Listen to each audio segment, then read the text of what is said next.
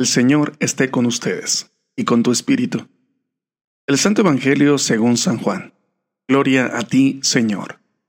En aquel tiempo Jesús levantó los ojos al cielo y dijo, Padre, ha llegado la hora. Glorifica a tu Hijo para que tu Hijo también te glorifique y por el poder que le diste sobre toda la humanidad. Dé la vida eterna a cuantos le has confiado. La vida eterna consiste en que te conozcan a ti único Dios verdadero y a Jesucristo a quien tú has enviado. Yo te he glorificado sobre la tierra, llevando a cabo la obra que me encomendaste.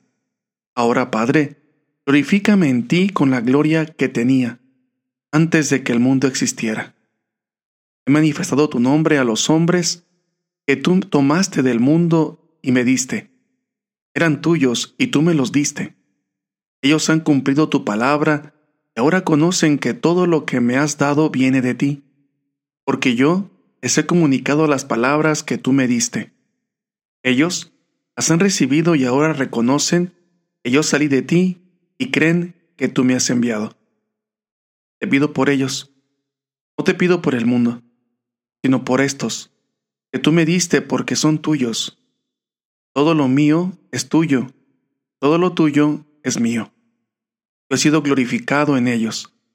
Ya no estaré más en el mundo, pues voy a ti. Pero ellos se quedan en el mundo. Palabra del Señor. Gloria a ti, Señor Jesús. Queridos hermanos, en este martes de la séptima semana del tiempo de Pascua, es interesante lo que Jesucristo comenta, porque yo les he comunicado las palabras que tú me diste. Reconocer, queridos hermanos, que nuestra fe se da a conocer y se transmite de boca en boca.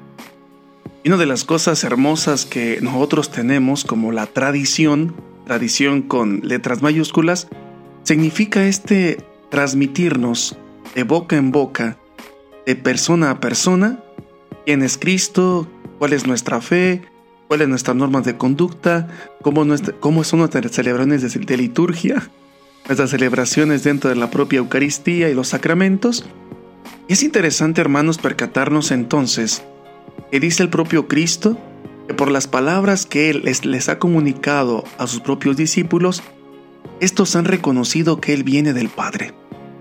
Esto me hace pensar cuánto de nosotros católicos, de qué tenemos tan llena la boca, de qué tipo de palabras. Palabras que realmente, hermanos, vienen de nuestro encuentro con Dios.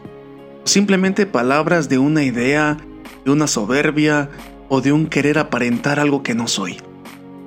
Me da bastante curiosidad el recordar cómo un sacerdote al que aprecio bastante, el padre Sidney Aníbal Espinosa Huerta, nos comentaría que nosotros como predicadores necesitamos que la palabra de Dios nos pegue, para después transmitirla y por supuesto predicarla, por tanto vivirla que a veces pudiéramos ser simplemente grandes predicadores que solamente están vendiendo humo. Es decir, lo que uno dice no tiene sustento, no se ha experimentado, no se ha tenido en el propio resurgimiento en la oración, eso que tanto hablamos, eso que tanto nos llenamos la boca. Es interesante de repente ver cómo nuestros propios grupos parroquiales tienen a menos cada vez puesto que las mismas personas dentro de los grupos parroquiales en ocasiones son aquellas que hacen que la gente no se acerque a la iglesia, por sus palabras, o su forma de ser, o criticarse uno al otro, o buscar quién es el amigo consentido del señor cura, la amiga consentida del señor cura, o simplemente tener poder delante de los demás. ¿De qué tenemos la boca llena? Esperemos, queridos hermanos, que sea el encuentro Jesucristo. Es hermoso percatarnos cómo el Papa Francisco nos comentaría en un ángelus en la plaza de San Pedro del 13 de diciembre del año 2020 que nosotros deberíamos ser personas alegres, que cada palabra que salga de nuestra boca sea de alegría, sea de resurrección.